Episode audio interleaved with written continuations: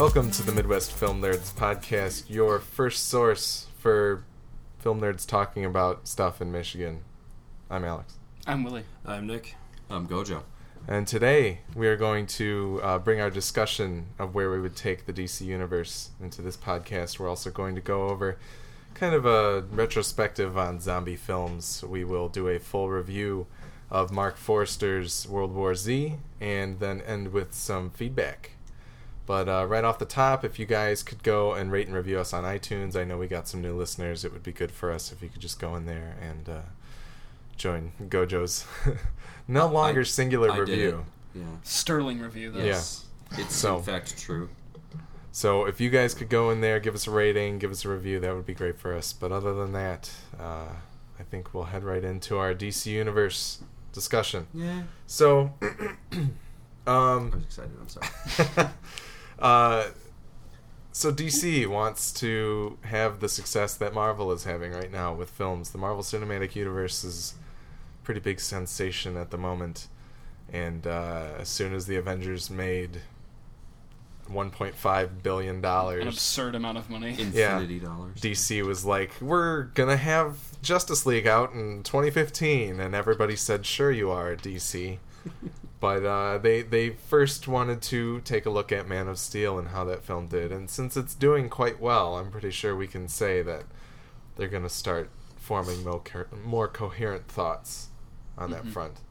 Um, but anyway, discussion wise, let's talk about where we would all w- what we think the next steps for DC are. They've they've uh, we can kind of take in the pretense that they have Man of Steel out. Um, a sequel's going to happen. Uh, we can talk a little bit about Green Lantern and what could possibly happen with Green Lantern. That was since we've had a failed movie in the past year hmm or two years rather. No, Three. really, three it's years been ago? three now. Yeah, Okay, well, anyway, maybe two. I don't know. that Time happened. flies when you're having fun without Green Lantern. So I don't know who exactly wants to start. I think. well, I mean, I, I, you know what? I'm not shy. I'm gonna start first. Okay. Um, Willie, Willie, what would you do with the DC universe if you were the Joss Whedon of Green the Lantern DC was universe? I think there are a few things that there are a few absolute musts in this case. Um, one, Justice League should not be coming out in 2015.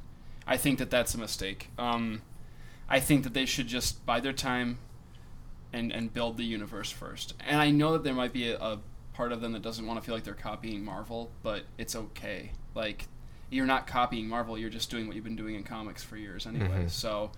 Copying I- Marvel. yeah, well, it's, it goes back. To be fair, it does go back and forth, but um, but no, yeah, they do that a lot. Um, no, I think that I think that what they should do is hold off on Justice League, and I think that we if they did uh, the next couple of years that they tried to get out at least one movie, preferably two. I don't think they're going to get two movies out next year. Maybe one by fall if they started like yesterday. Um, but I think that they, they absolutely have to introduce um, a new Batman and it, it has to be a very different universe from what Christopher Nolan established. It not, I mean, it should still feel like Batman, but it needs to be different enough. To, it shouldn't be Schumacher, but it shouldn't be Nolan either. It needs to be very, it needs to be able to fit the universe that's been established in Man of Steel, which is a very different universe than Nolan's. Um, but I, I don't think anybody's quite ready for a Batman reboot yet. I think that needs to wait. That needs to be one of the later pre Justice League movies, and the same goes with Green Lantern. I feel like those should be the last two before Justice League is released. Okay. Um, and I, I so I feel like the next steps honestly are, are Wonder Woman. We need to see a Wonder Woman movie that succeeds because she's one of the, the big three, and we need to see um, a Flash movie. Hell yeah. I think those two are the next. If DC, if I was in charge, those two would be the next on the docket. And I think Bradley Cooper should be playing Flash. I'm just saying because he's awesome and he needs a superhero role, and I think he would work fine. And Wonder Woman's a lot harder to cast because you need to find somebody who's Amazonian and statuesque but can act and also beautiful. So what you're saying mixture. is we need The Rock in a wig. And Because, not Um, a shitty wig. because I would see that movie. Not a shitty wig. I, not a shitty wig. I no, I um yeah no, that's great. I like that. No, that's actually kind of horrifying. No, I mean who who who would you cast? Let's look. They, okay, Adrianne Palicki was cast in uh, what's that? David E. Kelley's pilot that Mhm. never came to air. Yes. She's not. I love her from Friday Night Lights, hmm But she's and not she was leading she was great in GI Joe Retaliation, she's and good, it's yeah. not even that she's not uh, uh, leading material. She's not. She doesn't have the Amazonian physique that I feel as though. She needs know. to have. I honestly have been thinking. I'm not sure about her height or or anything like that. So this is just off the top of my head. Um, the girl from uh, Sucker Punch, not the lead. Um, the older sister, I guess, in Sucker Okay. Punch. I, I can anybody remember what her name is? I'll, I'm I'll look it up real quick. having a hard time. Uh, Abbie Cornish.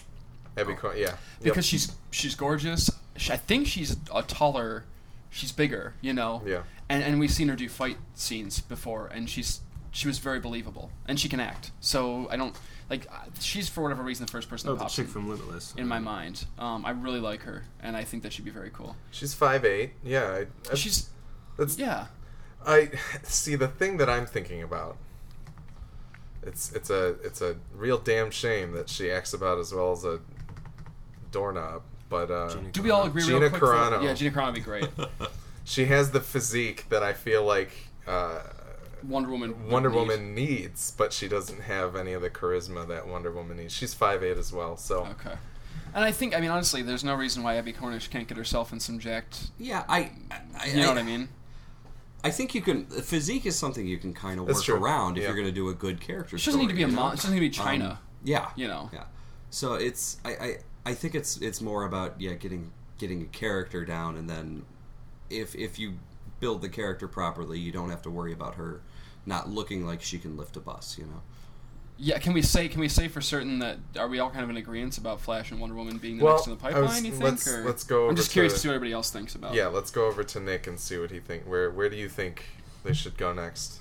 I uh, I kind of I kind of am in the same boat. I'm not sure that I think Batman should be the last one before Justice League because in this universe, Batman would kind of be the Tony Stark, where he'd be the one kind of The connective hopping, tissue. yeah, and kind of saying, "Hey, we need to recruit you for for this thing we're working on called Justice League." Uh, somebody had a kind of a clever idea where they thought it'd be cool if if Man of Steel two was one of the next ones, and in that one, he crosses paths with Batman, and there's some huge conflict again that you know ends up leveling cities and, and just like what happened in Man of Steel, and Batman and Superman are like there's things that are bigger than even just you can handle or that I can handle, and maybe we need to go around recruiting people. But maybe they could save that for like Man of Steel two could be the last one, and Batman shows up in that, or I don't know. It's hard to say. I Well- do I do agree that of the of the characters, I think Wonder Woman and Flash are the two they need to kind of prioritize. Green Lantern, I'm not sure should get another movie of his own. To- He should the he way- should take the Hulk route. Exactly. That's kind of the way I parallel it. That you need to just recast him and have him be in it and be like, "Hey, it's me, Hal So do you- Jordan." It's me, Mark think- Ruffalo. Do you think that Yeah. the Ryan Reynolds Green Lantern should just stay in continuity then and just not not because they kind of ignore Incredible Hulk, but it's technically still in continuity. I mean, if they, if they wanted to make a new Green Lantern movie and just kind of shuffle the other one under, I'm totally down. Like the Green Lantern mythology is sweet. The potential for a sci-fi epic is totally there. I think it's funny you said Bradley Cooper because I still think he should be playing Green Lantern because he was on the short list. Originally. yeah, and I remember we talked about this. We thought Ryan Reynolds would make a better Flash, and Bradley Cooper would be a very cool Yeah. Green Lantern. But I, I, I, I like Bradley Cooper enough, and I feel like he could. No, I like him a lot too. I think uh, I think he'd be a good Flash, definitely. Um, I, I I'll state that I'd still be down for Ryan Reynolds as as Hal Jordan, but I'm I, super not. I like Ryan Reynolds, but he's not Hal Jordan at all. Fair enough. Um, I think, hell, I mean, ideally Fillion would be playing Hal Jordan, but he's a little old and soggy I right mean, now. Uh, he's not old and soggy. I get so offended when you say that. It's- he's it's not. true. He's not. Don't tear that away from me. He's beautiful. he could he could get back for sure. I he think. could. Oh, totally. Absolutely. Um, anyway, that's neither here nor there. I, I really don't I don't have any He's both here and there. I don't have any firm opinion one way or the other on which on which way they should take. I just think the important thing is that they they do take their time. They don't make any plans to make Justice League. They cast strong, relative unknown actors for the most part. I mean, I know they, they will need some star power to get people in there for for the Flash movie, probably it wouldn't hurt to have a Bradley Cooper. For the new Batman, I don't think they need a big name actor. I think they can No. be like, this is your new Batman. It's a Batman I think Henry No. Cavill is a pretty solid model to. Absolutely. work from. The guy's been circling the, the Hollywood ranks for a couple So what years you're now. saying is James Badge Dale as Bruce Wayne. Honestly, He'd would be be a pretty okay. sweet Hal Jordan, actually. yeah, Um, yeah, I'd be down for Th- that. but that's the kind of actor we're talking about. Exactly, Somebody who's been yeah. around the block a few times. Yeah. They've they've at least made a few bigger movies. I think the Lobo movie needs to be the Rock. front and center. no. No, I think the I think the important thing though, the most important thing is that uh, DC continues to hire directors that have really strong visions and that Mm-hmm. are able to carry it from point A to point B and see it through all the way. Because like those I the think Batman movies scream Christopher Nolan, Superman screams Zack. Like this is Zack Snyder's movie. I see it. And Mm-hmm. I and I feel it like this is one of his movies. I think that they can need to continue to find those directors that have a really prominent voice and, and Which I think is the- a good lesson to learn from Marvel as well. Not so much with Jon Favreau, but certainly with Joe Johnston and uh, Kenneth Branagh and uh, Yeah. Louis Branagh. Leterrier. You know, whatever. But sure, but, no, yeah, they have their own stamp. but they have, yeah, they have people that are, they have a very concentrated like laser beam vision for like especially Mm-hmm. Kenneth Branagh and Joe Johnston. Whether or not you agree with Captain America in the first place, but Joe Johnston is a period filmmaker. He's an established period filmmaker, Right. and they brought him in to work on a period piece. That I was still a think comic Branagh is like the most inspired comic director choice. Yeah, ever. yeah. It's it's stupid how good it is. Real quick, just just let's just pretend for a second that that before Justice League, in our dream DC universe, we're gonna have a new Batman movie, and Flash and Wonder Woman. Okay, at least those three. Who would you want to direct those movies? Who do you think would be the right? I mean, it, just off the top of your head, does anybody pop in for any of those? I think it really depends on which direction they're going to take the character in. I mean, I I would love to see a, a Winding Refn and Ryan Gosling Flash. I think that would be a really awesome. I think that's a very cool idea. Um, but I I mean I don't know. You could take because a guy like Nolan, no one knew based on his his resume to date that he would end up just absolutely knocking Batman out of the park, making, making arguably the definitive Batman that's ever been made. No one really knew that was coming. no. And Snyder, although he's kind of an obvious perfect fit for Superman, I don't think he was the first thing anybody thought either for Superman. How about a Neil Marshall Batman? Dark and gritty. That'd be It depends on the on the scale of the story. I think. I mean, it really it's all it all it all, really all depends on where they're going to go with characters. How I about you still, go, Joe? I still super want to see a Batman Beyond movie. Yeah, That's true. I want to. I want to throw to to Gojo's general Um, thoughts, and then we can kind of bring back into. Well, I, I, I think I think they need to be very careful not to not to overdo this, um, because it everything Justice League so far to me just reeks of playing catch up. Um, but the except for the movies themselves, uh, well, I mean, Dark Knight was really before there was a, a big we need to make a Justice League kick. Um, So I mean that those stood uh, those obviously stood on their own. And Man of Steel, I was really glad they just made they just made a Superman movie. um, we just made this movie stand on its own.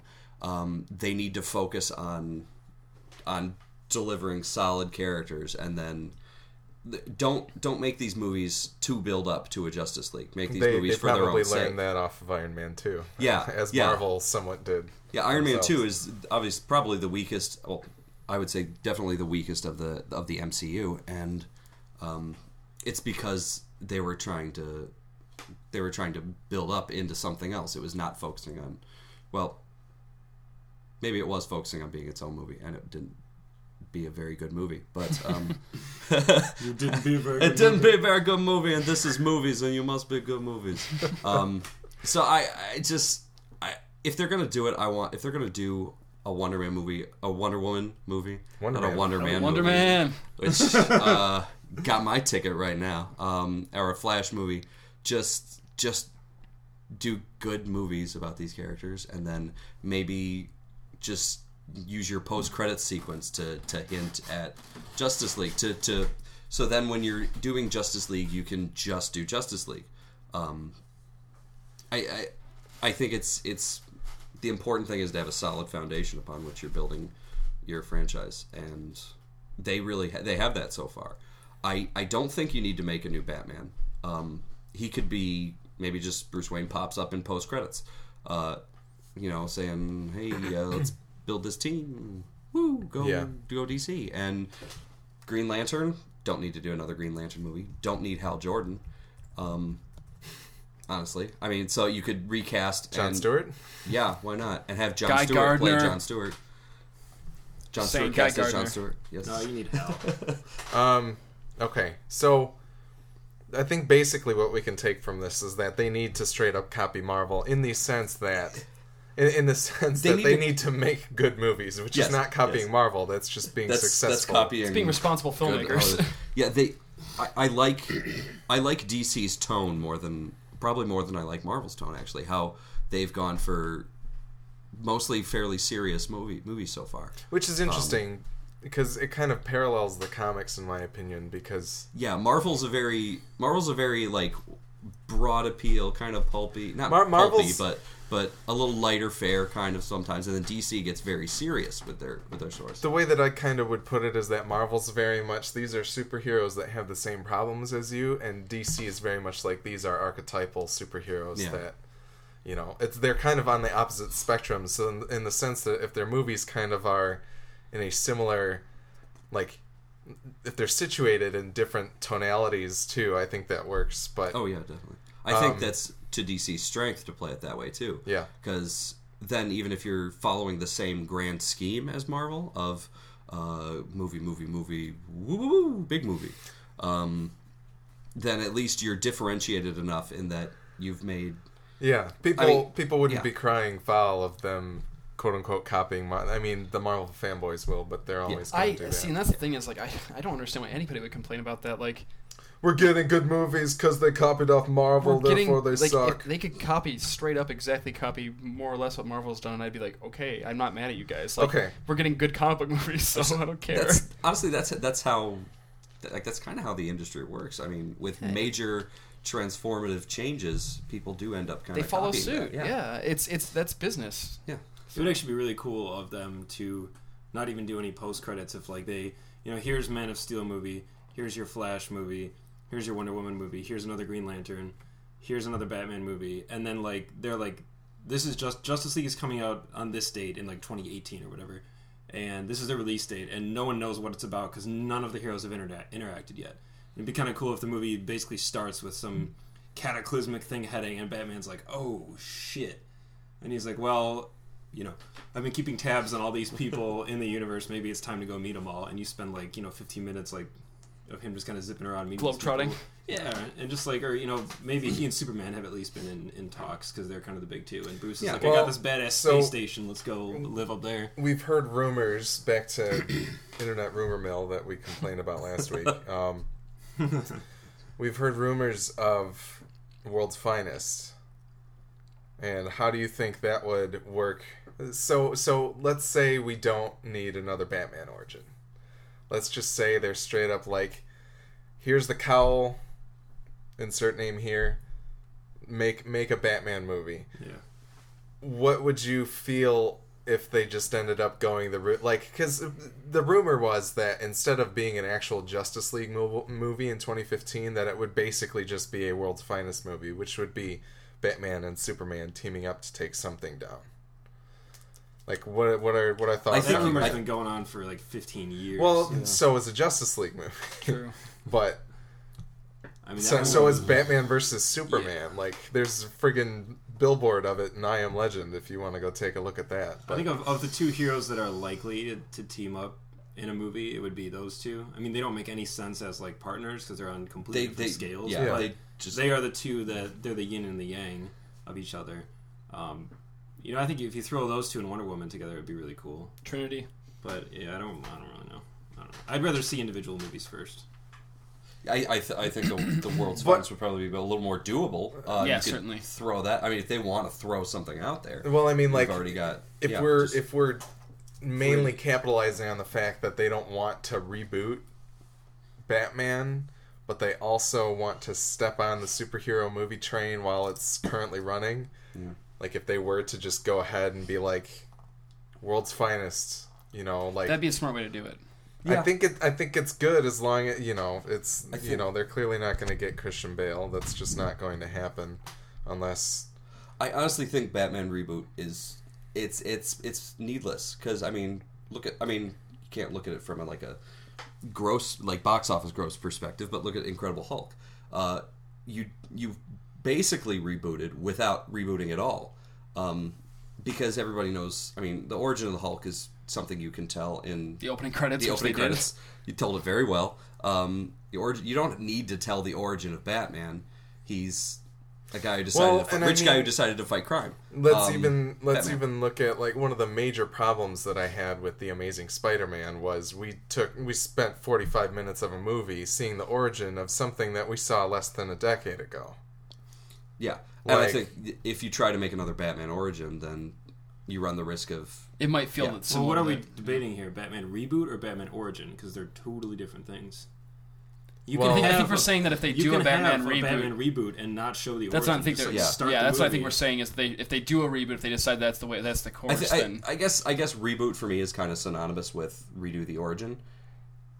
A Honestly, if- if they there's- announce- it's it's more of a restart than a reboot, uh, a con- like a continuation rather if, than if they announced like tomorrow, like, hey, we're shooting, we're having a new Batman movie come out in 2015, and it's starring John Hamm as middle-aged Batman, which is my dream. or like something, it's starring this person as a middle-aged Batman doing his thing. I'd be like down 100. percent Like I want to see that. I want them to not like wait forever to out of fear of continuing it because Batman's a character. He doesn't belong to Christopher Nolan. He doesn't belong to Christian Bale. He's a character. Let's make another Batman story. If it's if it's gonna work, then make it. Don't be afraid. Don't put it off till you know eight years. Don't have to wait a certain amount of time. That's why I like Amazing Spider-Man because they're like, you know, screw it. Let's make another one. Dude, I, I Let's do it totally better, understand yeah. your complaint about the origin. I enjoy it because I think it's different enough, and I like I like seeing the origin a little bit different. But for a Batman movie, like the origin's been done to death, and let's just start a movie with like Batman in like his late thirties, early forties, just doing his thing, as we know him from like the animated series kind of style. I just want to say, Batman movie, Neil Marshall, Killer Croc is the villain. No, I, listen to me here. Listen to me here. Ron Listen. Perlman is Clayface. Let's just move on. No, no, seriously, seriously. If Ne- Neil Marshall would be perfect for it because he's done creature horror before, he'd be perfect, and it would totally be like, yeah, we're not doing like the super realistic thing anymore with Batman. This is a new, like, how how better to do that than to go, hey, there's a cro- crocodile man in the sewers, like, boom. Game. Plus, we've never It seen might him be tough to start with after Lizard. I mean, That is true. um, Okay, Solomon Grundy yeah, yeah, nailed it. or Freeze. Well, no, Uh, Calendar Man. Um, uh, yeah, I'm down. Calendar Man and MODOK DC uh, crossover. You have got. I will buy every seat in your theater. Can you can you you do that. your calendar man impression? Really? Calendar man, what is the date? The date of your death, Batman! Why, why are you not playing calendar man? Um, I can neither confirm nor deny any rumors that I am playing Calendar Man. You were in a Rumor mill. production. Let's start this thing. I was, however, in a production of Wizard of Oz on the stage where I did not play Calendar Man.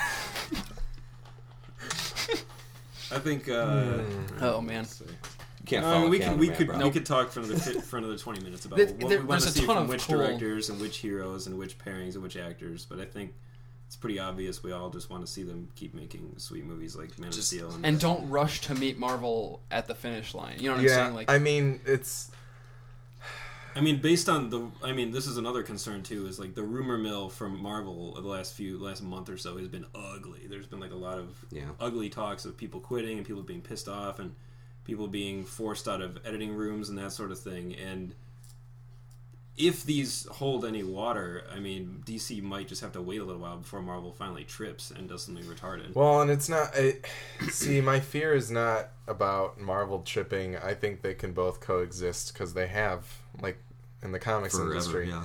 So, my biggest fear we have this two decade long, you know, almost two decade long production of these superhero movies and people were commenting on the bubble burst like you can go to you can go on Rotten Tomatoes and look at Incredible Hulk reviews and pull quotes are like I think I'm just done with superheroes.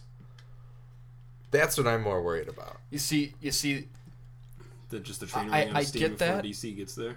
Yeah. I get that, but I, I honestly, I, I think we passed the point of if a bubble was going to burst, it would have burst. I honestly think we have. Honestly, superhero movies are their own genre now. They are. they're, they're, they're a genre of film now. I, I think, and I think like I cannot tell you how many times I've had customers come in and the only time I have customers come in and ask like, did you see movie blank in the you know did you see it? And it just came out that weekend. It's always a comic book movie. That's always what the people are excited about. So I don't. Well, and the thing that DC really has on their side in terms of stretching out their longevity is they, based on Nolan's movies and, and Man of Steel thus, thus far, is that they're taking, they take very human problems and tell them through this character as, as a means of telling a story. They don't set out to make a movie like, we're gonna make the movie about Iron Man called Iron Man. They say Nolan says, I'm gonna make a movie I'm going to tell a story through the character of Batman as a vehicle, and Snyder's movie is kind of like I'm telling a, a to a lesser extent, but I think arguably still there. I'm telling a, a very human problem through the character of Superman. To a lesser extent than Nolan, but I think that the argument can still really I- be made. I would disagree that Marvel didn't do that. However, um, I, but but I do yeah. think I do think Well, name one. Uh, well, Iron Man. I think it was it was about a guy finding what his like what his true purpose is um, in the world. Like he, like he thinks he's on top of the world. You know, he's he's you know Tony Stark, perfect, flawless human being, and then he gets taken down several notches in the cave, and he's like, everything that I am at home means nothing here except for my ingenuity, and he learns to pull himself up and then make something of himself instead of just yeah. I mean, it's not something any of us have dealt with. I mean, I don't think you guys have ever had crises about being million, billionaire playboys. I wish that's I what I mean. crisis. That's the um, that's Iron Man's origin, though. That's But what happens to. But I think the most it's I think about the best but yeah, example of that's- the Thor movie. Because if Yeah. anything, the last person we should be able to relate to is a, is a thunder god. But somehow they take that real problem that everybody everybody's felt the problem of like getting too big for their britches and, and starting to alienate the people around them and and then coming back down to earth and realizing, look, I need to be literally coming down Yeah. to earth. Well, Yeah, I- I literally. think Thor is clearly a cut above the rest, though, in terms of storytelling. Like it's. yeah. I mean, yeah. I'm I, not saying the other ones are bad. They're just they're they're they're what we were saying five minutes ago about Marvel. No. they make You, you're entertaining. You're you're absolutely right that Nolan Nolan has come out and said I, I didn't pick the Batman movie because I wanted to make a Batman movie. Yeah, I oh, picked totally. the Batman Yeah. movie Totally. because I thought I could tell an interesting story. no, I totally agree with you on that. I don't feel as though Zack Snyder succeeded at doing that with Man of Steel at all because none of us are going to relate to I'm an alien and I have superpowers on Earth. no. I, I I think yeah. I think I think the Batman telling a story through the character is is more. It, it's more relevant than Superman. I mean, they did that more in Batman than they did in Man of Steel. Batman's like the one of the more relatable. Like he's an orphan. Superman is an alien. Orphan. Wonder Woman is an Amazonian. yeah. Hal, Jordan gets a mystical ring from space. and I think that's why it's smart. It's smart for DC to do this, like you're saying, like what, like picking directors that want to tell a story using this character to tell that story. Not, I want to, I really want to make a movie about the guy with the ring that shoots the stuff out.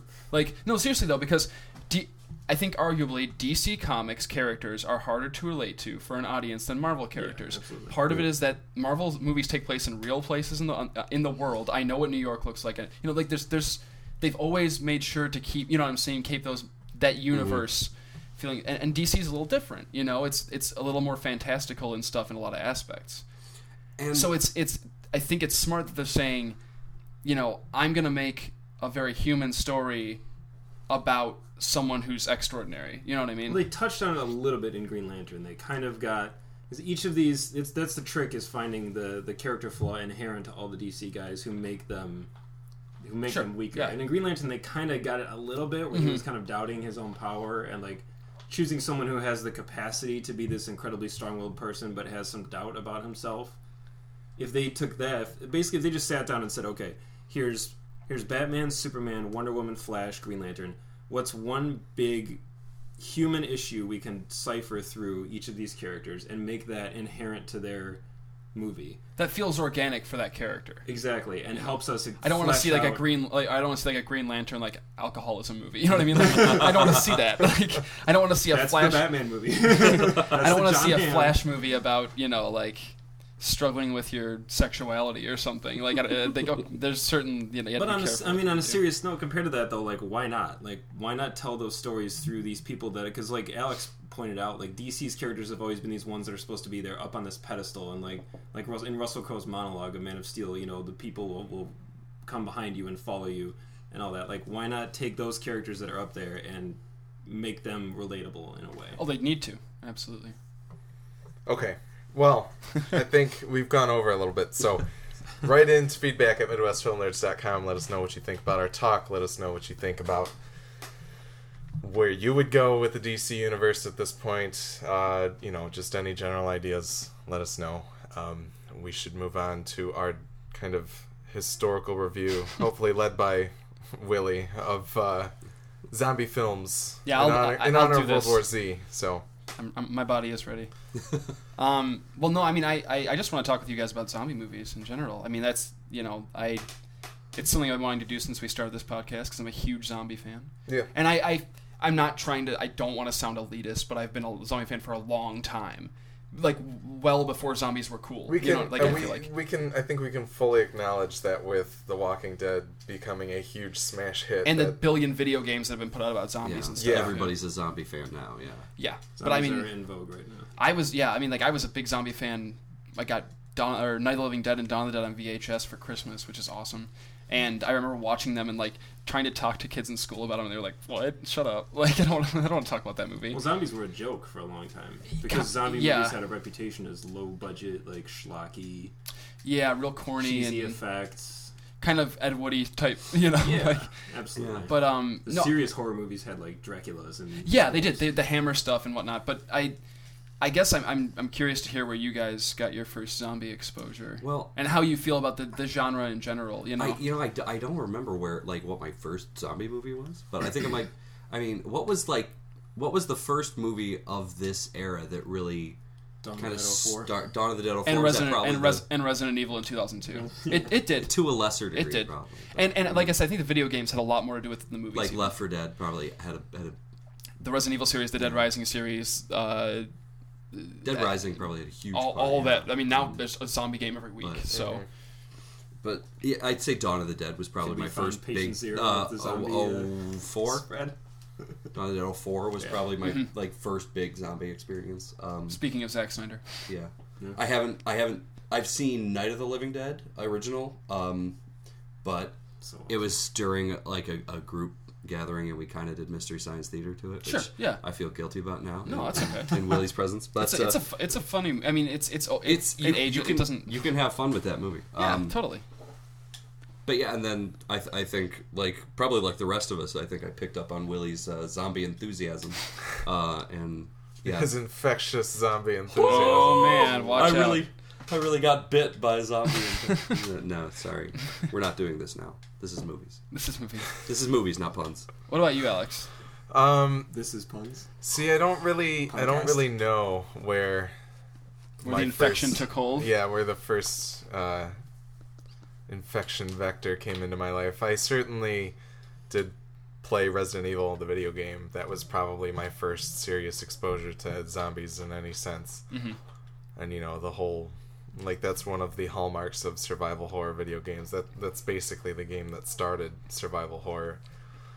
Um, and I can still recall that first cinematic of walking up to the guy bent over, and you hear the chewing noises when you're in that hallway as like Jill or Chris, and then it cuts to the cinematic, and he's like, and he's all gray and has it's it's that was pretty terrifying. It's as, like, a seven year old watching his brother play Resident Evil. But, um, I mean, movie wise, I had definitely seen Night of the Living Dead, but it was.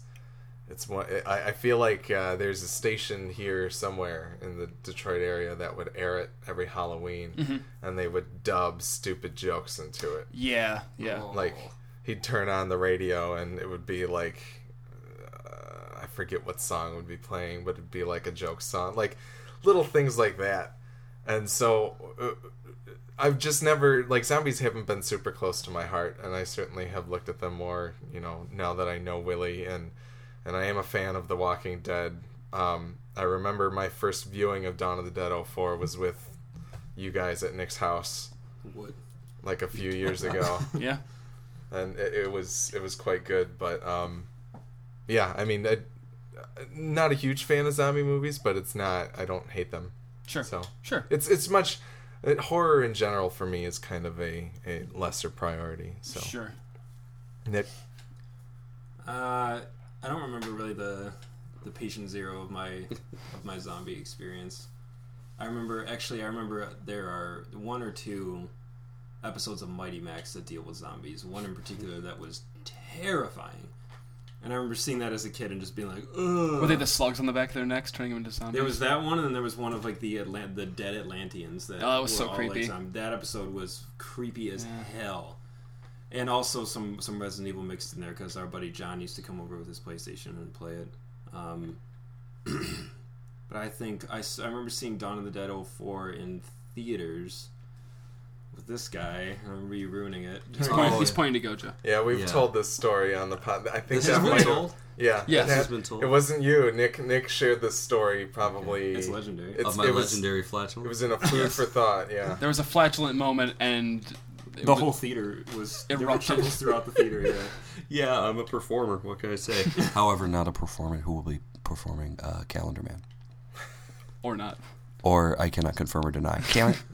uh, but Dawn of the Dead 04 was was really sweet, and I remember us debating for many hours afterwards where we would hold up if. Like that's my my I think my we either picked the Costco or the Gordon Food Service.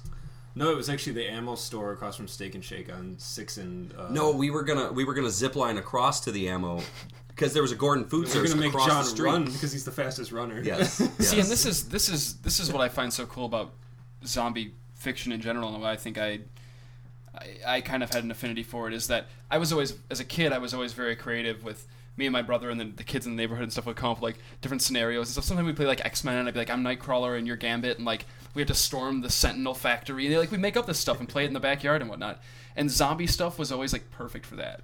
Because you can take almost any kind of human being and plant them in those scenarios, any environment. Because put in that everybody has to go through a zombie. Yes. I mean, if in the zombie universe, everyone has to go through exactly and and you can you can there's so many different variations on the zombie That's what on- I've always. the That's what concept. I've always liked about it is less less the creatures themselves. Like usually, I'm always interested in what a zombie movie, what direction it's going to go with the creatures, like The what, rules what- of- yeah, Yeah. what what they're like and all that. But I'm more intrigued by how the humans are going to react. But Mm-hmm. I think I have to mention it. I think my fondest. I mean, obviously, when you and I became friends in 2006, Willie, uh, I immediately like recognized your affinity for for zombism and. Yeah, uh, yeah. And really enjoyed that. And then when Left 4 Dead, the first one came, when the demo for Left 4 Dead was out, and I remember didn't i tell you about it it was well, like I came two- to your house yeah. and we played it for like we replayed it for for like two and a half hours, and I, and you, me, and Zach were were there, and I left, and I was like. Like scared, like I got in my car and like sped home, and I came home and I like kicked in the door, and I was like, to my brother, I was like, "Oh my god, I just played the coolest game! You're not gonna believe it!" And I told him all about it, and I told him, and then he was like, "I have to play it," and we downloaded the demo, we played it, and he was like, "Oh my god!" And the, the four of us would play it constantly, and it's just there's something inherent to zombies that um, and I'm actually going to talk about this uh, when we talk about World War Z. But there's something inherent to it, like that involves like humans banding together and like teamwork because nobody can survive it on their own. Oh, yeah. and that's what's so appealing about it. I think is that it really brings like it's always a great way to tell like ensemble stories. Like, Dawn of the Dead 04, I think, is still just an immensely watchable movie for all the characters and all the actors in it. Not to mention the zombies look great. And the Mm-hmm. Oh, totally. great. I, I oh, think 28 Days Later. Never mind that. Uh, before That's fantastic, I too. loved that movie when it came out. I remember seeing a featurette on it and being like, they shot it all on like a DV tapes. Like I was fascinated by that aspect of it, and then I saw it, and I remember I couldn't stop thinking about it. That was before Dawn of the Dead 4. Mhm. Okay. Yeah, it's I. For me, it's it's it's cool because it's I, I I like the the emergence of of popular zombie stuff now. It's it's Yeah. neat. It's cool to be like to like because for a long time I felt like I was like the only kid that like got it. you know what I mean? So like now I'm like yes, I was right. You know like other people like this. I mean I knew that there was like a cult following for the Romero movies and stuff, so I knew I wasn't like the only person. But sometimes I felt like it, and it's it's cool. But at the same time, I'm kind of bummed a little bit just because I feel like the well is starting to dry. You know, and I, I mean I will get into it with World War Z and whatnot, but um, I will say that uh, before we review that it has a little bit of a different take on on the zombie thing, which is nice. yeah. Um, but I'm wondering how much longer we have left. I, I feel like this one's I'm not as worried about the superhero one like we talked about earlier. I'm a little more worried Yeah. about this because I'm not sure how many different. Um, when I'm starting to get sick of zombie stuff, it's disconcerting. Like I'm not I'm I'm not watching The Walking Dead and enjoying it nearly as much. Yeah. I'm not reading the comics as much and enjoying it. I'm like I didn't even try to play the last Resident Evil barely.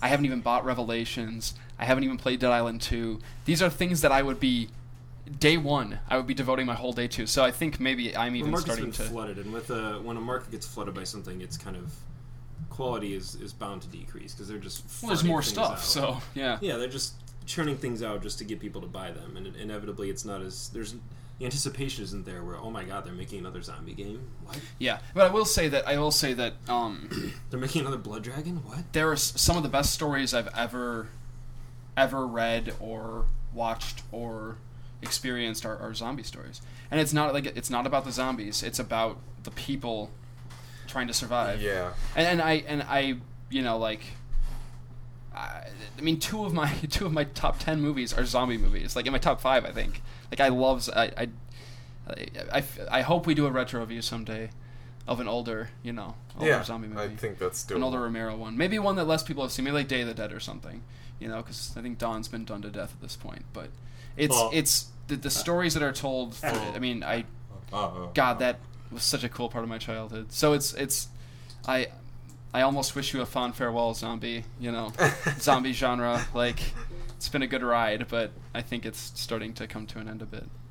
Yeah, I mean, we'll see. We'll see. I think there's there's still more to- stories that can be told. I just hope they're good universe. stories. I Yeah. think we'll still get a few more quality ones, but I think this is when we're definitely on the downslope here. When we get a zombie romantic comedy, it's it, not to comment on quality. Haven't seen it, but it's like Speaking uh, you're, speaking you're, you're, of you're, uh, you're put you're putting too much out here. It's a little disconcerting. you're, you're speaking of Warm bodies, warm bodies. Which honestly, I, I will say I thought that looked pretty good. which I've weirdly preview. heard is actually a very very I've- good movie. I've heard it's Like quite like I said, not to comment on the quality, but I But it- feel like we're yeah, we're starting to. But I, that. I also I also feel like that's where it needs to go in order to be interesting. in order to and stay relevant, Yeah. it just go different directions. Yeah, So- you're probably right. For it to be something that stands above the the crap that is, you know, Resident, Resident Evil Evil. six or seven, whatever one's gonna be out. this next year.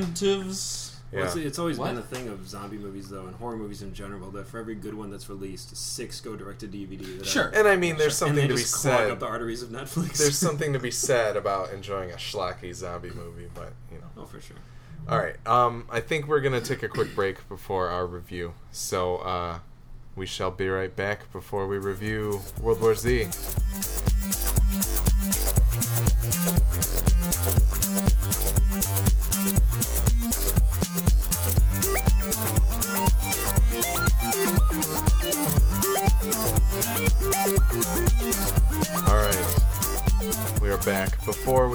into our review, I just now realized that somebody important to all of us passed away on Sunday. And that would be Richard Matheson, author of countless books, countless Twilight Zone episodes, countless media that we've all experienced at some point. It'd be interesting to go back and do a little bit on him at some point in the future, but I mean, I Am Legend. He wrote like an episode or two of Star Trek back in the day.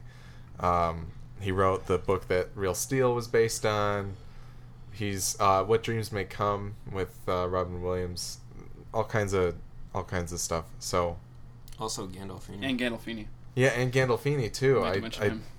completely that slipped through the week, but James Gandolfini passed away as well. Very sad. He was super awesome. He was. I just rewatched Burt Wonderstone on DVD, and he's like one of the funniest parts of that movie. I think his character was one of the more interesting characters in Killing Me Softly as well. So. That's killing them softly. Killing Them Softly. Yeah, I think uh, that's that's exactly what I was just gonna say. The movie's pretty shitty on on a whole, but he was he was very good. And someone online made a great point where they said it can. They said it really speaks volumes about an actor when they can play a character who's in a movie for maybe 15 minutes, and it feels wholly fleshed out, as Yeah. if he's had a whole movie to devote to building his character up. Yeah. Like that's absolutely the way he felt. He felt he was awesome in that movie. Yeah. And apparently he was like just a class A dude. Mhm. Like there were a lot of people talking about what he was like to work with and that he was just a total teddy bear. So pour one out for Two those, Yeah, pour two out for those two bros, and uh, maybe we'll talk more about them later on. But we'll go into our review of Marc Forster's World War Z, starring uh, Brad Pitt, Mireille Enos, um, James Badge Dale, Matthew Fox.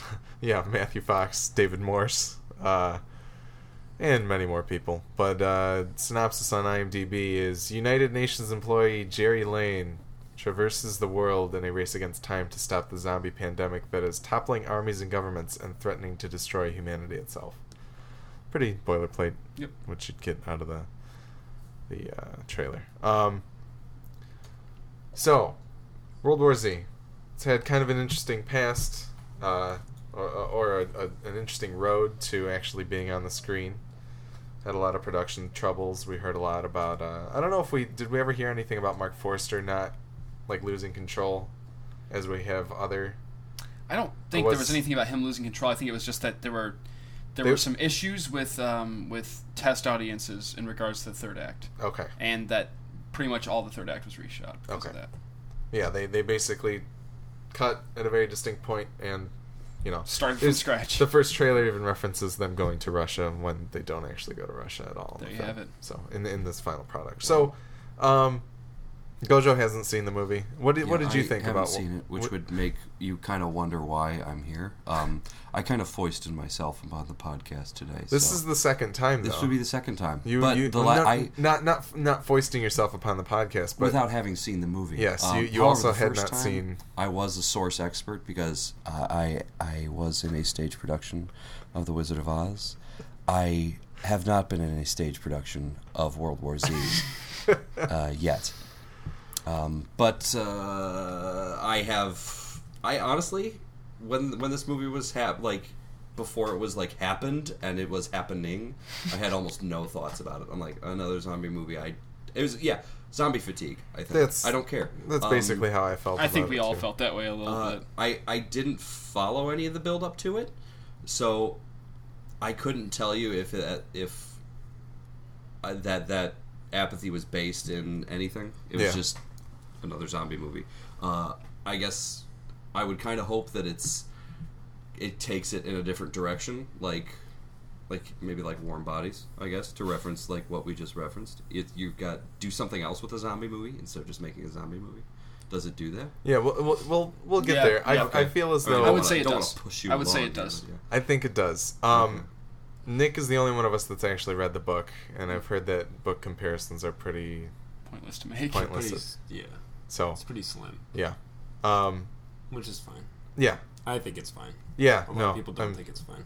I, you know, I couldn't tell you because I haven't read the book. Yeah. You would think I would have, but I The guess book would that's never we're getting back to again again into me not t- not doing zombie stuff anymore. um, The we book should would never say work as a movie, though. okay. It's, Uh, World War Z took second at the box office, 66 million, which is more than a lot of people expected it to That's get. great. Or even getting talks of uh, the studio moving forward with a sequel. hmm So what uh, comes after Z? Ooh. ZZ. That's the end of the alphabet. AA. I'm sorry. Oh my god, World War Alcoholics Anonymous. oh my god. or Ann Arbor. um, Anti-air. Starring Rip Torn. Yes. so so Willie, what what are let's start with your thoughts on World War Z. Um, well, I went into it, you know, like we said, kind of lukewarm on the idea of it. I didn't. I was not interested in it after seeing the trailer. I thought it looked really stupid. Um, I thought it was trying. It was like afraid of being a zombie movie, which is like, why? Like you're cl- you're clearly a zombie movie. You're called World War Z, Yeah. and that really bugged me. Um, but I, I, I actually surprisingly really like the movie. Um, I think that it does things um, with the zombie genre that haven't been done before. I think particularly in scale. Um, geographically, zombie fiction tends to be very small scale. Um, I mean, anything Yeah. as small as a mall in Dawn of the Dead to A house. a in- house in Night of the Living Dead to to as big as maybe uh, you know what we've seen in Walking Dead, and they really haven't made it too far in Walking Dead geographically. I don't No. think either. Um, so they're typically very small, more intimate stories that take place in the overall apocalypse of what's happening, and that's very cool. And I think that works very well because you can tell unique stories that way. But we've never seen a globe-trotting zombie epidemic movie, and it's very cool because you you're able to see I feel like this is a very realistic portrayal of of, of what a real government breakdown would be like. It's not like instantaneously nobody's in contact with an, anybody. Like there are pockets plans, yeah. here and there that exist, and there are plans set in motion that that keep you know certain. I mean, yes, when, initially when all hell breaks loose, there's a lot of confusion, and, and as there would be, but they do a very good job of that, and I thought that was very cool. I also liked seeing how different um, countries and, and types of people dealt with uh, what was happening. You know, they all have kind of a different approach to. Yeah. Some want to sit and hunker down. Some take a more uh, aggressive approach towards the whole thing, and it's very cool to see that. Um, I think the set pieces in this movie are awesome. I think they're all totally different enough from each other to keep things fresh and interesting all throughout. You know, there's there's some that feel like chase scenes. There's some that feel like um, like you know the 10 9 8 the bomb's going to go off kind of like race against time type things there's some that are kind of more uh, creepy and eerie a- Yeah. and, and it's there's some that are more actiony so there's kind of a cool mixture of different types of tension that get get, get thrown in there i do have a couple complaints um, i think that primarily in this movie the, the zombies are, are cg primarily especially in the big group scenes um, and the effect of seeing the zombies move kind of like a wave of like a wave is Yeah. very neat. It's a, it's a cool concept and it's not something we've seen before. Um, I think sometimes it looks a little funky, and I think sometimes it feels a little goofy um, when they're like climbing on top of each other to. And it's, I mean, that's kind of a function of zombies behave erratically anyway. So Yeah, we like they they would it, it'll look weird to us no matter what because it's people contorting in very strange yeah, it's ways. yeah, it's certainly a little strange, and it, it, it, it, I didn't hate it or anything, but it was a little weird for me. yeah. um, and and I have some issues with uh, how I, I don't want to get too much into it, but how the how the zombie the rules of the zombies, if that makes any sense, the rules of the zombies themselves and what they are and how Yeah. they work. Yeah. Um, but mostly, I mostly I really enjoyed the movie. So I, I, you know, I, I think it's a success. I think it's it's certainly the most tense zombie experience I've had in a long time. Yeah. Probably since the pilot episode of The Walking Dead. So I gotta applaud it for that. But yeah, All right, Nick, World War Z. Um, we're having a spoiler section, right? Yeah. Okay. Yeah. Um, I I went to see it on Thursday night when it came out, and I I remember when the trailer was initially released, I was like, oh god, that looks stupid, like same thing. And then they released a newer trailer like two or three weeks ago, and I was like, it looks way better. And suddenly I became like way excited for it. And so I went on Thursday with some kind of whatever expectations. I don't know whether they were high or low, but I, I left on Thursday being like, damn, that was sweet. Like I, I really liked it. Uh, saw it the second time with you fellas, and also thoroughly enjoyed it that time. I don't know if I enjoyed it more or less the second time. I think probably about the same. But what was cool was that the suspenseful parts held my attention the second time, and I, I didn't get bored. I didn't uh, check my my watch e- either viewing, and I think that's pretty That's cool good. that the movie moves at a good pace. It doesn't feel too Yeah. short. It doesn't feel too long. I, I would welcome it to be longer. I think it would be as like a two hour, fifteen minute, two hour, twenty minute movie. I think it would be awesome. Um, but just overall impressions, it looks great. Like it's a cool looking movie. There's so much moodiness in the in the lighting and everything. It's it's and it, it is a PG-13 movie, like we noted. But I think it's the fact that it still is a very tense movie a lot of the time and very suspenseful, despite being a PG-13, probably the only PG-13 zombie movie that's ever been made, is a, a testament to you know some skill there making it and using things like the lighting and the and the sound and the editing to really ratchet up some tension. There's a really cool bit of editing in the third act that I, I was just like I wanted to clap the second time I saw because it's, so well done. Um, but I think the number one thing that I, I walked away from really enjoying about the movie both times is that this is the I think the first horror movie I've ever seen where all the characters are smart.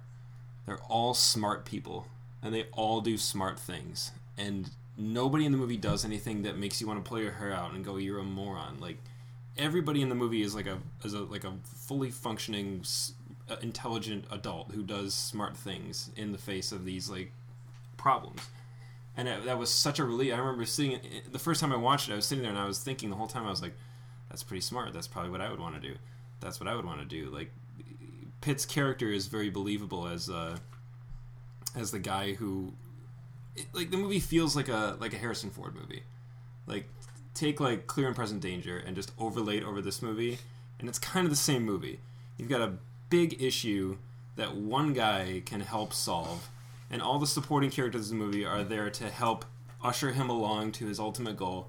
Meanwhile, his wife and kids are in trouble, and he's looking out for them. And, and he's just a smart, capable, kind of almost stereotypical man, like leading man in a Hollywood movie. But I think that it, it works because that doesn't happen too much in movies anymore. And it's not over the top either. He's not he's not a Superman character.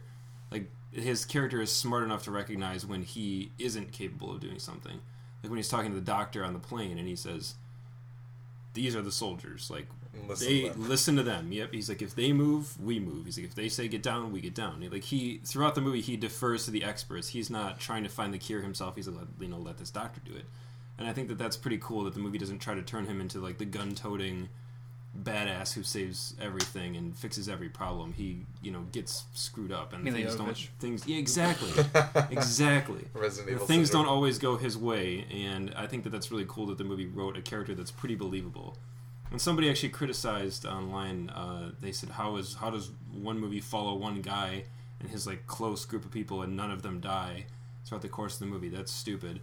And a lot of people fired back with like that's actually kind of a relief because in every zombie movie like every character gets picked off eventually and you're just waiting you're like okay that guy's the cocky asshole he's gonna make it to the third act and then die this like you the, the movie Well, I'd say even at that, like he doesn't necessarily have his own group that he sticks with the whole true. way through too. But So, I think it, like Willie said, it's a pretty realistic representation of like what would happen in like a governmental collapse, and like that there there would be these pockets of you know there's like think tanks. I, I loved that scene where they're on the ship and you see like the think tank of people trying to decide well what you know what's happening. It was cool to watch like government fall into order and like You don't see zombie apocalypse movies from the government perspective. no, it's Which is- always it's it's always about extreme isolation and dealing with it yourself. Totally. It's about usually about unprepared people or Yeah. people with very little training, which is which is it's very cool to see. I think it, and it, it really it, I think it totally worked and it is very very believable that he would get this call and be like you're my you know you're my guy you're my investigator guy I need your help and he's like okay I don't want to help you. I need to help stay with my family. Well then your family gets kicked off. Okay I'll help you. And it all just ev- everything makes sense. Every every step that the plot follows from A to B I think was was well done and, and made sense.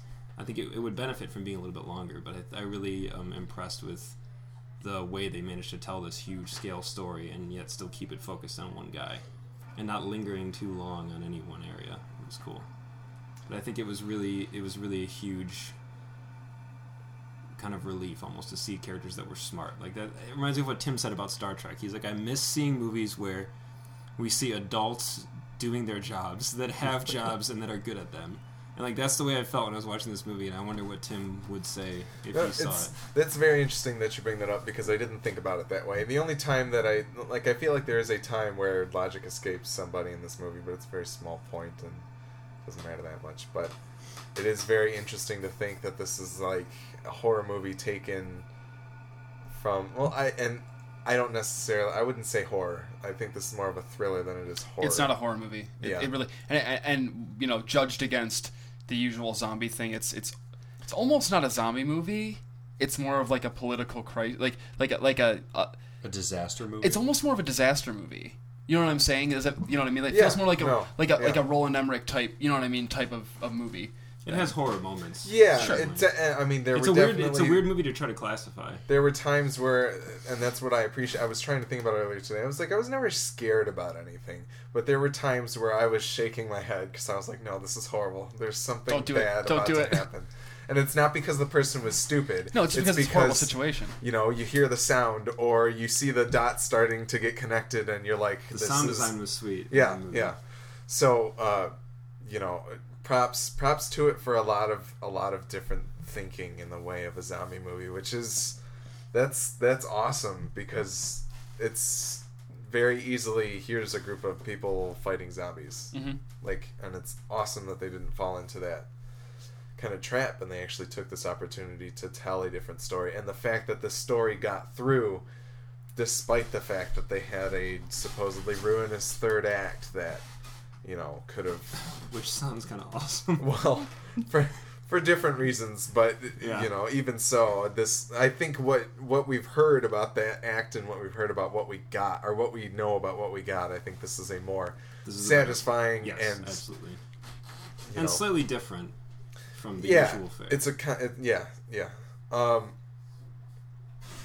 but no, I enjoyed it very much. I, you know, I'm a pretty big Brad Pitt fan, so I'm, it's always good to see him. There's a few like good moments, especially early on, where it's really Brad Pitt. Like yeah. the daughter's like, "Do you miss your job?" And I, I know you laughed at it pretty hard. And she's like, My new job, making pancakes. "Yeah, yeah, but I'm really good at it. yeah, exactly." And you know, so Super funny. I, I always appreciate Brad Pitt for those kinds of moments, but It's good people. Um, but yeah, I think it, I think it was pretty well acted. Score wise, I think the Muse song was an interesting choice, and it really worked for the, the opening. But I Oh, I forgot to talk about the opening. the the point where it kind of you, we can come back to that, but it kind of they use it as a recurring theme, which is cool. But I kind of was pulled out of it a little bit. But that's kind of that's kind of personally like you know, like I said, I was watching the opening. I was like, I've heard this song before, and then it said with m- music from Matt Bellamy of Muse, and I was like, oh, that's right. I've heard where I've this heard it. performed live because I went and saw it. But you know it. Uh, so that took me out a little bit, but it was still it's a it's cool. And and you know even seeing the the the song live like the stuff that they played it with and the imagery that they were displaying as it was going on it makes complete sense that it's a, it's part of like a zombie like political thriller kind of thing. Um but no i was i was very surprised that we got this high quality movie out of the production disasters that were supposedly happening while on you know it's kind of interesting that we talked about internet rumors and and things going on last week. Like this is one where we heard about all this stuff which you know As it turns out, was true. it was true and it certainly colored my perception about things. Mm-hmm. Like it you know not I, I always try to go into a movie pretty clean like you know obviously there's movies that i want to see and movies that i don't really care about this is one that i didn't really care about and i was worried because of all the bad news that got out there It's But- hard not to be. yeah so i and i think i think you know i think the bad news was purposeful and not purposeful like we didn't need to know about it but everything that happened happened for a reason and they got a good movie out of it in the end which is you know props to them Triumph through torment. yeah so It's interesting. It's it's cool that they somebody cared enough to be like, let's sink another, you know, hundred mil or whatever into this. and it thing seems like it was brad pitt It does. from what we hear but who knows really It's pretty cool that they were like, you know, let's not settle for, you know, maybe if this isn't going well, let's see what we can do to make it better. I think that that it's interesting. I wonder almost what would happen if that kind of thinking happened more, rather than just like, well, it's made, let's not spend any more money, let's just take what money we can get out of it and then write it off, call it a day. Because that kind of stuff happens in movies all the time. yeah It's probably Yeah. too far away for that. happens in movies happens in video games Happens in everything. yeah. Yeah. More than anywhere. yeah exactly video games it's even like hey let's throw it out there and we'll patch it later but One thing I forgot that I wanted to say real quick because I, I want to make sure that people that aren't listening to spoilers hear it is the the PG thirteen rating thing that Nick had mentioned. I was like, I went into this kind of like, you know, I'm totally okay with this being PG thirteen, and I, I don't need it. Like, I don't need it to be like a super nasty gore fest, and I still agree with that.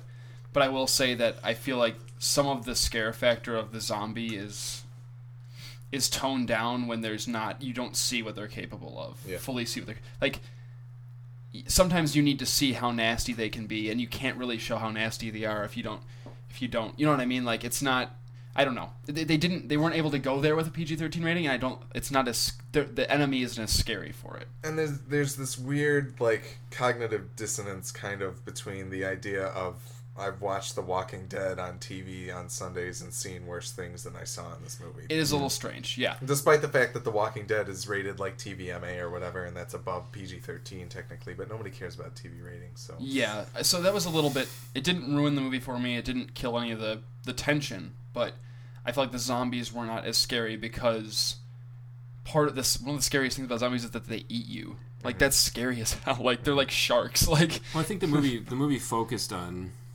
if if you know, if we're to address a fear, there's really no fear of being eaten because you're probably already dead by the time they're eating you. I think that just they focused on the fear of being grabbed by this foreign body and being turned into something. Yeah, and that's and that's fine. I, I the think I just think that being eaten alive is this like the scariest possible outcome ever in anything. like like that's why Jurassic Park scares the hell out of me. That's why you know what I mean. Like Sure.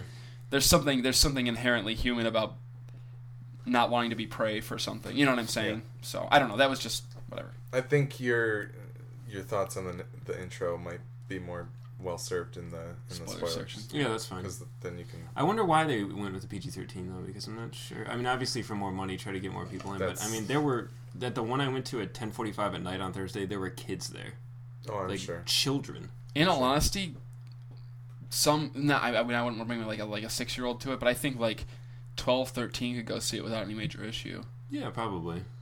Yeah. Yeah. Honestly, though, I some family brought their like six year old kid to Watchmen. I think pe- Yeah. kids, people do that. Yeah. Superhero Yeah. movie. People don't care. All right. see. Quick letter grade, and then we'll move into spoilers. Um, I'm gonna give it a B plus. I think it's another A for me. I've been handing out a lot of A's lately. Something's something's going on here. I don't. You got to see a horrible movie to That's put your, to Yeah, I calibrate see. I think I think we're building towards it, and then within the next few weeks, I'm going to see something that's just going to make me grumpy. Um, I, I'll go with an A minus. I enjoyed it quite a bit. It turned out way better than, than I expected from the news. So, uh, I think that's about it for now. I was going to give it a five. Gojo, having not seen it, gives it a five. Yes. So, a five out of. A five out of A. Question mark. number. Um, so we're gonna go into spoilers. Seven. The mythical seven. We'll just go. We'll. We'll. I'll insert a fake break here, but we'll be right back.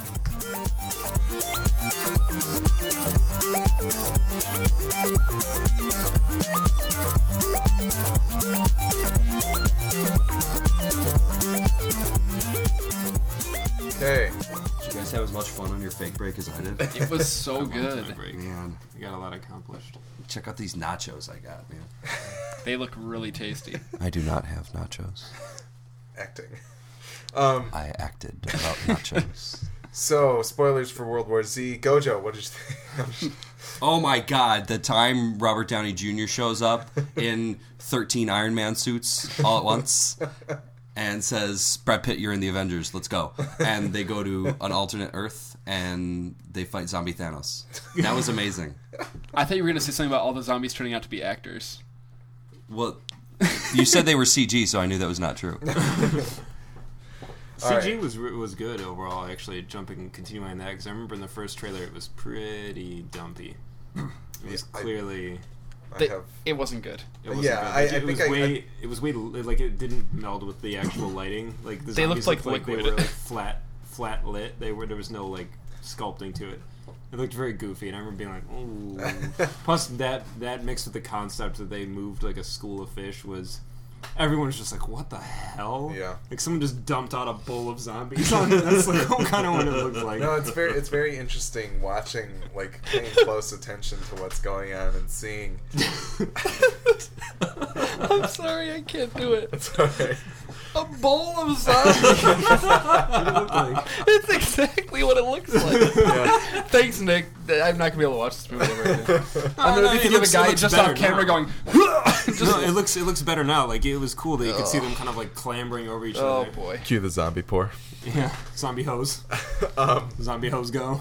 but no, yeah, like watching them get trampled and seeing like the torsos like twist and like just everything, like looking at the individual parts, it it, it adds to the like your it doesn't cross that uncanny valley like it looks very weird but it's also interesting to kind of think about like the that kind of the physics of it even though there's no physics to any Well, of like the opening, talking about the opening sequence, which I thought was really really cool. It it grabbed me right away, like both viewings, and I really loved how the title did kind of the Terminator thing, where it was like zoomed way in on the on the letters and the Yeah. way, but the way it kind of blurred what you were seeing was really neat and weird, and I was like, it's just a weird like music video director background kind of stylistic choice. It looked like an was old really- school kind of title sequence that you don't see anymore. Yeah, it was really cool, Just and like- but showing all the all the nature stuff and showing all the animals that have like a hive or a swarm mentality was a really interesting precursor to the movie. Yeah, I don't know what I like, was the doing. Bees and the schools of fish. i do know what i was doing My mind was otherwise occupied, You so I wasn't thinking you knew the about that at all. from or Well, that's that's what they were That, like in yeah. the movie though, so it totally made sense. Like it- like they were like army ants, like they were just piling over. Well, even on, it. on Yeah, the second cool. viewing, uh, during the scene where they're where they're piling up to get over the wall Mm-hmm. in Israel, I was I was kind of because I knew what was going to happen and I wasn't like along for the ride this time. I was kind of looking at the at the the pile of them and it was really funny because the one that's at the top, there's like one guy, one zombie who stays at the top It's of just the pile. Arms outstretched to the heavens. No, it's funny because as as more of them are climbing up, he's like continually just like as one goes to try to overtake, you see him like climb up over that one. Like they're actually like climbing on each Apex other. without- zombie. It would it would be super interesting to pick it apart and actually look at like the individual animations. Well, in the of shot where they all flip the bus and there's just so many of them Yeah. climbing over the bus, it's just very cool. Like that, they spent a lot of time on that CGI trying to f- make each unique zombie look. And in the the Philadelphia scene is so cool because that movie, you know, six minutes into the movie, it starts. hmm And it does such a good job of them being stuck in traffic, and you see the helicopters, what's with this, and the cop cars, you're like, what's with this? And then the explosion goes off, and they're like, what the hell is going on? And that truck just comes out of nowhere. But when everyone's just running, and they don't know why everyone's running, they just know something's wrong.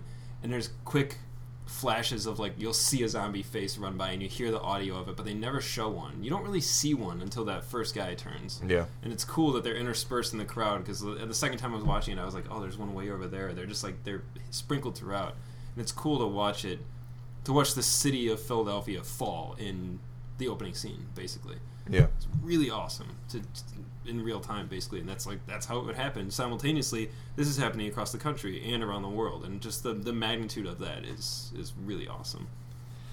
Two notes. Number one, I did not cry during this movie. I may still have brain cancer though. More on that later. Um, More on that later. but uh, the only like ice pack moment that we may have, the only ice pack being blown, could very well be the the semi coming. Number one comes out of nowhere, which you'd hear that semi crunching all truck? of those cars. Yeah, the garbage Oh, truck. okay. Yeah, yeah. You would hear it crunching all those cars on its way up, and then on top of that, it's not just going to push all of the cars in front of it forward. Like you're going to destroy everything in front and around of that garbage truck as it barrels through all of it. Yeah. But Broken physics. It was You know. sweet though. Cool scene. I enjoyed it's like it. dumping a bowl of garbage truck onto the street. doesn't work. But you know, whatever. It's a small complaint. Didn't really care that much. You know, there was a there was a little moment that I thought was really kind of beautiful and eerie that I wish they had almost taken a second longer to appreciate when he and the pilot have left South Korea, which was really sad after after uh, JBD went down. Uh, and they're flying and they're in the middle of talk. He's on the phone and a, a damn nuke goes off. Yeah.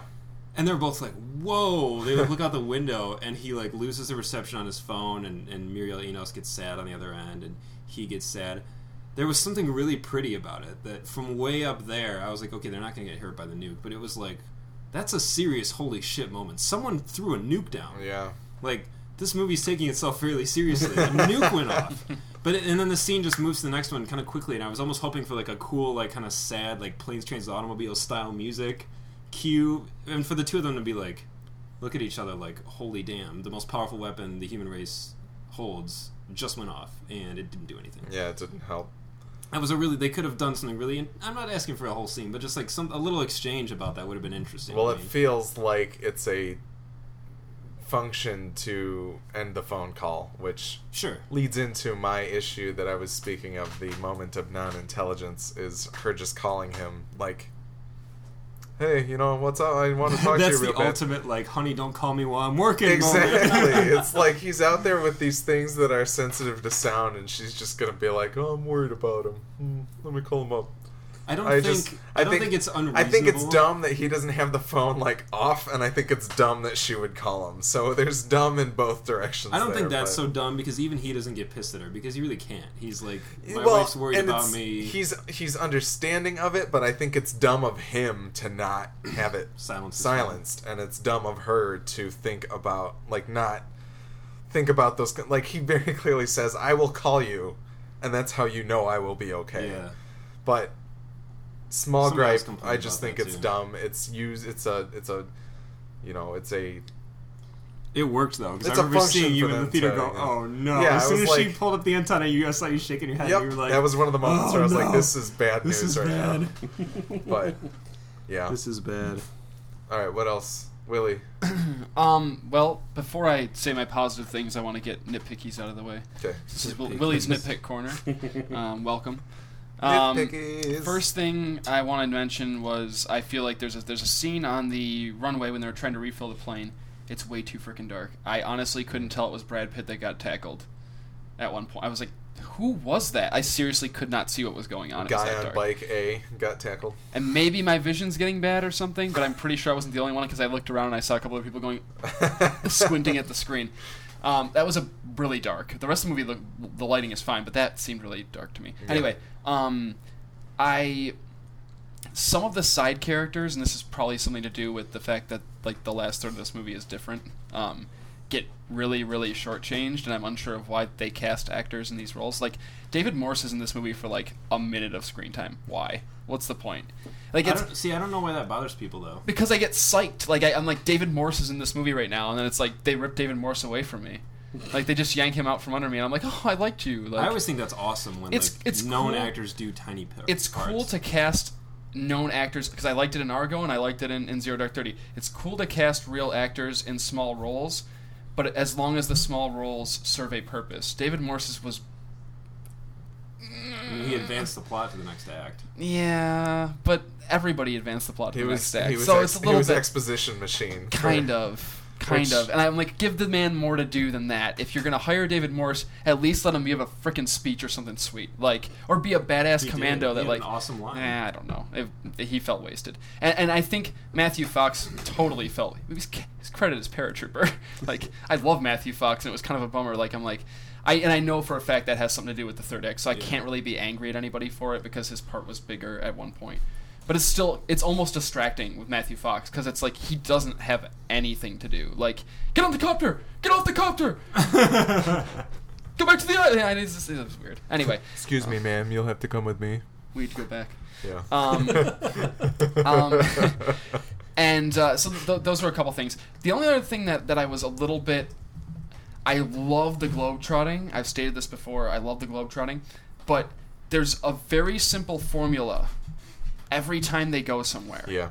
And we talked a little bit about this on the car ride home. And it's it's very much Brad Pitt gets there. He immediately meets the person that or meets the person instantaneously meets the person that has all the information he needs. He learns he shouldn't be here anymore. Zombies attack, he flies away. And it happens like four times in a row. That that scenario gets a little old after a while. It clearly didn't hamper our enjoyment of the movie, No, but it's no. it, do, it does feel somewhat formulaic. it's a little bit. I mean, the the actual set once the zombies show up, it's they're all different, unique. Like I said, they have interesting set pieces.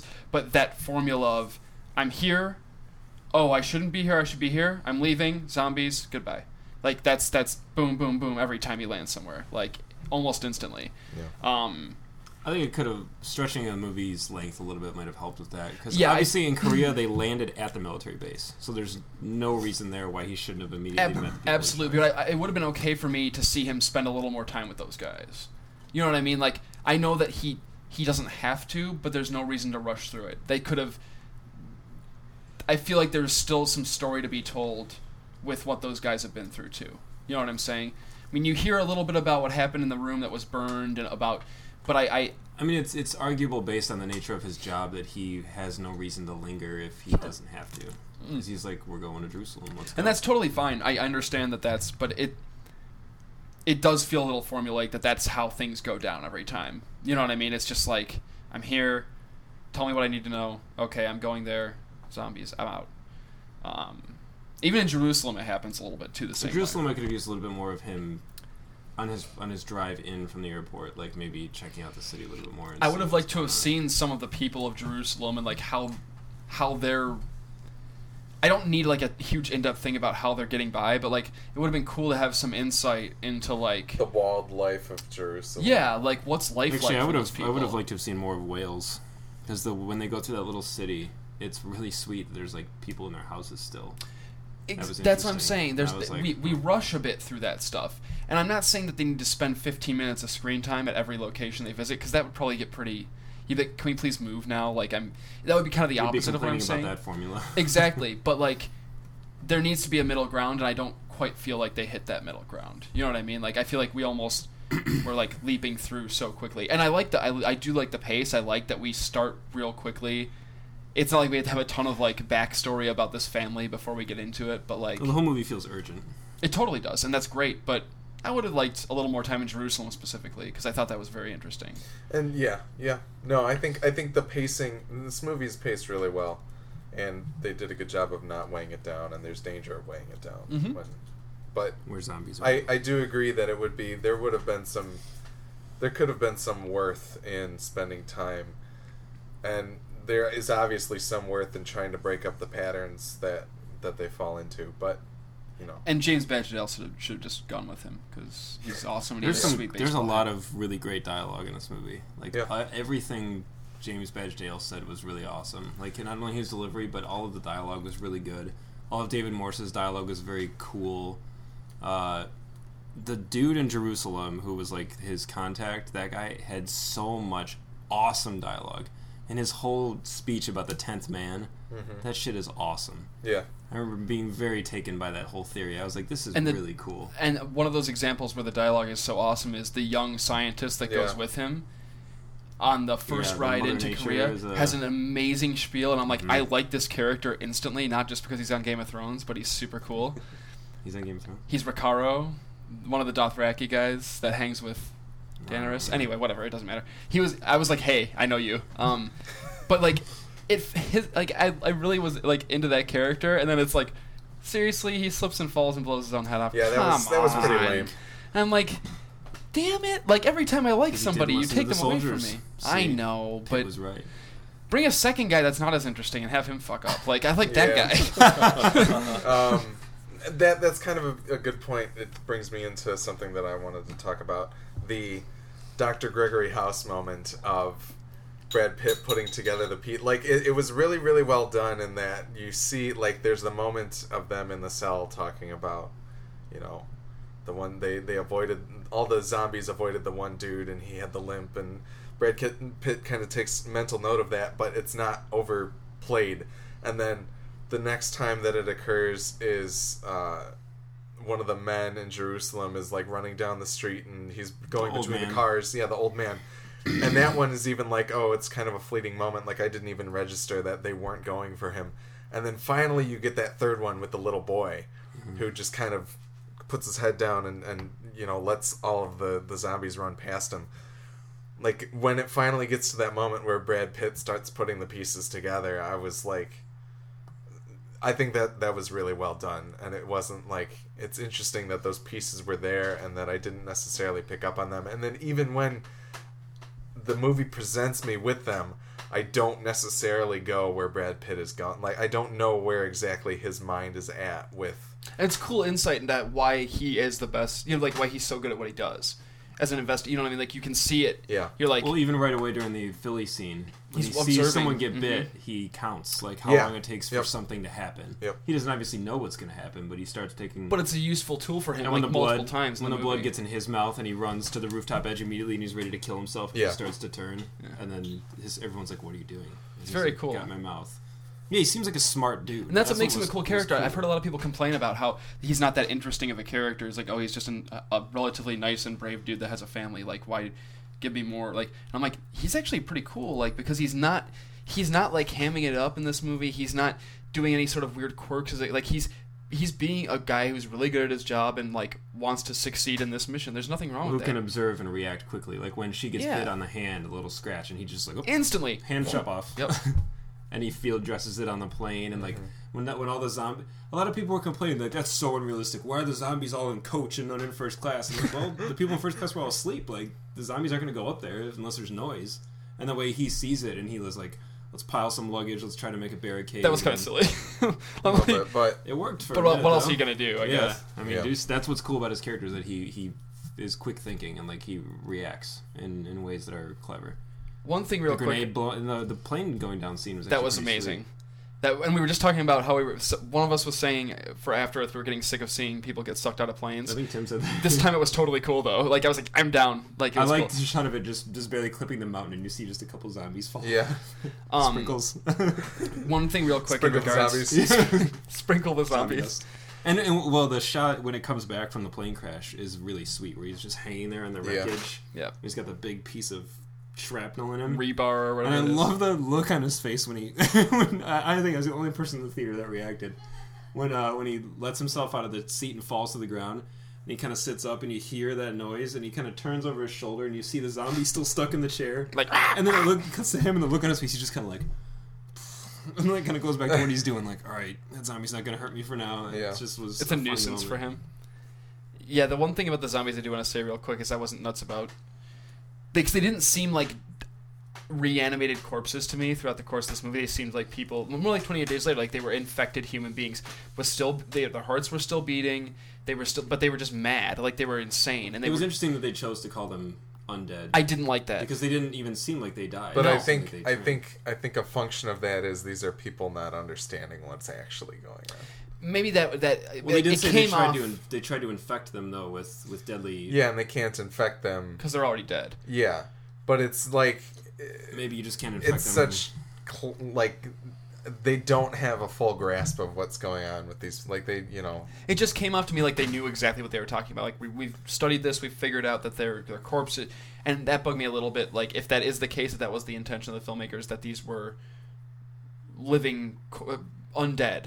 Yeah. It, they didn't seem like undead to me. I'm like, Well, in the word zombie, um, I thought it was awesome that the movie used the word zombie and that they were like, "Hey, these are zombies," and Yeah. and then numerous characters throughout the movie were all like, "It sounds stupid, but that's what they are for all intents and purposes." And it was Yeah. cool that the movie basically acknowledged the fact that, oh, this memo came out from Korea and this doctor in India said there's zombies, and every most people in the movie, nine out of ten men said that's ludicrous, and then the tenth man was the one who said, "Well, let's let's explore that."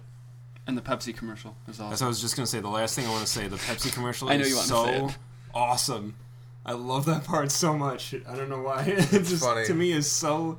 It's such an whether whether it was intentional or unintentional. It is the most because in that moment you kind of need like like a like a breath exhale moment because As you, as Tim would say, a moment of levity. Mm-hmm. you do need a moment of levity, and that what was more what gives you better levity than just a guy stopping for a minute in the middle of the Holocaust to just like pop open a Pepsi and be like, "Oh, damn it, that was good! like that was so awesome." I was like, It was it was very much a Harrison Ford moment too. By the way, was just like like I know you were saying it was a Harrison Ford movie yeah, it was just an every it was just an everyman moment, but obviously it served a purpose too when he ejected the pop machine to lure all the zombies. But oh my god, dude, if I didn't like, if everybody in the theater when I saw it on Thursday didn't just start clapping and laughing and like, like that's totally it was just such a relatable moment in a weird way.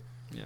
He injected himself with like meningitis or something, and A is still alive, and B has found has like can pat himself on the back. He's like, "Fuck it, I'm having a Pepsi." well, and all for all intents and purposes, he does not necessarily know that it's going to work on that giant group of zombies. Like he doesn't know for a fact that all of them are just going to be like, "Hey," you that know, scene like, was really cool. That was the scene I expected Alex to cry during because the music is the music is really really good, and finally a really strong, cool theme hits at that part. And maybe if you you know if or when you watch it again, you'll notice it. There's a really cool theme that this really kind of triumphant yet still like interesting theme hits, and he's just walking like I don't know. It's just it was a very cool moment to have all the zombies run past him, and uh, it was just really cool.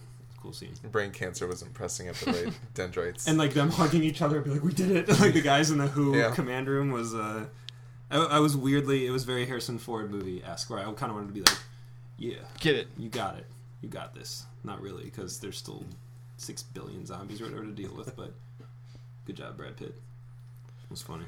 All right, I think there's more to talk about, but we are running we are running pretty long. Uh, I I wanted to talk a little bit about the th- axed third act, but you know maybe we can save it for later if people are interested in hearing it or whatnot. But basically, just Google search. Um, I searched for what got cut World War Z comic book movie, and there's a pretty good synopsis of what the third act was actually like. Check And it's it out. completely different. totally different. So That's actually pretty cool because somebody noted that none of the third act of the movie, the finished movie that we saw, is in the trailers. yeah, which is awesome. Not a frame of it. That's awesome. It is awesome. It They should they should have told me that so I could watch the trailer. I'm just kidding. But um, but no, yeah, it, it, I would appreciate it if more movies did that because it sucks that I can pick out parts of trailers where I'm like, oh, that's the last frame of the movie, and you know. But anyway, So that was that. We'll move into feedback. We got feedback from Elias in Stockholm, Sweden. Whoa. I know, Yeah. right? Pretty crazy. Um, just started listening to your podcast and really enjoy it. Got tipped by Joanna Robinson when I was listening to a Cast of Kings. Thank you, Cast of Kings. Uh, I've al- I've only listened to a couple episodes, but it's no doubt that you have a lot of you have you have a lot of both fun and important knowledge about movies and people involved with movies. Keep up the great work. Thank you very much, Elias. Uh, one thing I thought about is that in the Argo, Ma- the Master, and Wreck It Ralph episodes, which is the ones that I've listened to, listened to, you all have the same opinion on the movie. I don't know if that's common, but the circle jerk action of the discussion makes it a little less interesting. I get that it's hard to know beforehand what you're going to think about the movie, but for the sake of the podcast, I believe that some tweaking of, he says, deviant opinions would make it better. Um, I wanted to talk about it real quick. He does hit it on the head. You know, we don't know what we're gonna think about the movie as it as it. You know, Yeah, no, there's no way. Yeah, we even try. Like I, I personally like to not talk too much about the movie, and I've realized as we've done this more that it's good to talk about it a little bit. But um, I oftentimes don't know exactly how you guys felt until we sat down. We sit down and talk about it.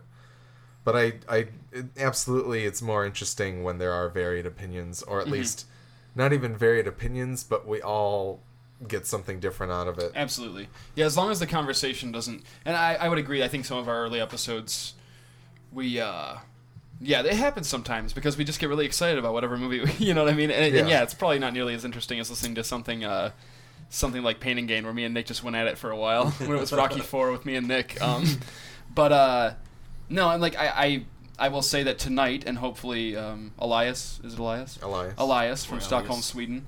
Or Um, Elias, yeah, I don't know. uh, agrees. I tried to be a little more. Uh, normally, I would. I wouldn't. I tried to be a little nit.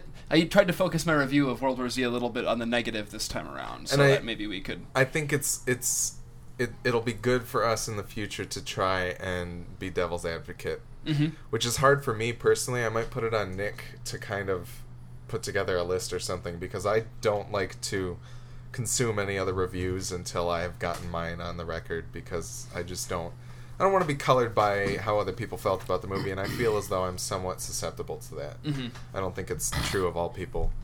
So I think it would be good for us to try and be a little bit more devil's advocate on the other side, like, you know, try and bring that kind of thing up. So Although there are still going to be some movies, I will warn you that we're probably all just going to be like, "Oh my god, it was awesome," or "Oh, my god, it was awful." So that's yeah, the inevitable fact is that we've the three of us and the fourth who rotates in and out have, have been friends for some years, and we all have relatively corresponding interests. there's a reason we get together so well. Yeah, and it's- it's because it's we have, you know, and Tim's kind of the interesting one because a lot of the times he will have opposite opinions. he's such a wild well, he tries to.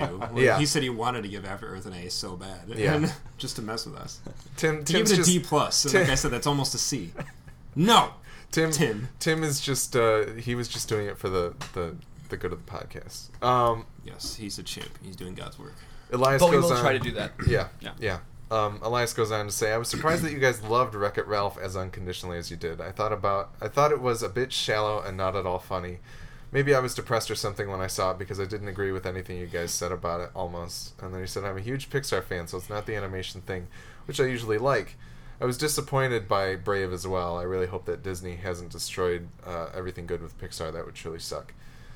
Well, Um, Monsters U is out right now. We'll see uh, how that shapes up. Yeah, Yeah, Monsters. U- I've heard good things about Monsters U, but you know, I. I think I'm we gonna go don't- see it sometime this week. Yeah, I was thinking about it too. as So- far as Wreck-It Ralph is concerned, give it a rewatch. The thing about Wreck-It Ralph for me personally, I felt um, I don't know how Elias or Elias write in with your name so that we know, and you know, but um, All I can think of is Big Boy. we don't know his no idea what that means. his opinions on uh, video games. Mm.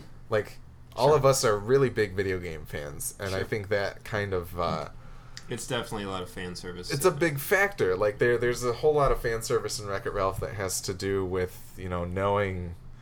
Like I get the biggest. I listen to the Giant Bomb cast, and one of the guys on there is dying to get a, a, a tapper machine, and the fact that they go to Tapper to have a drink after work, is so incredibly funny to me, and that's something that most people are just not ever gonna like care about. Well, or- and even in that scene, when when in the background, out of focus in the background, you see Ryu go to the bathroom. Like, yeah, that's amazing. yeah, and it's it's just like there's there's so many little references and just kind of like But I think if you watch it again and you try to kind of zone out all of that stuff That- and yeah. really just really just and I might be you, you might not like it and that's totally okay, but I think if you try to focus a lot on Ralph purely as a character and what he's going through as a character, not that he's a video, just a character, there's a really really cool story to be told that, Yeah. that, that is told there. So I you know, I but I understand if you're if you're not huge into video games and you might be, I don't know. It's, it's kind of a weird it's easy for that message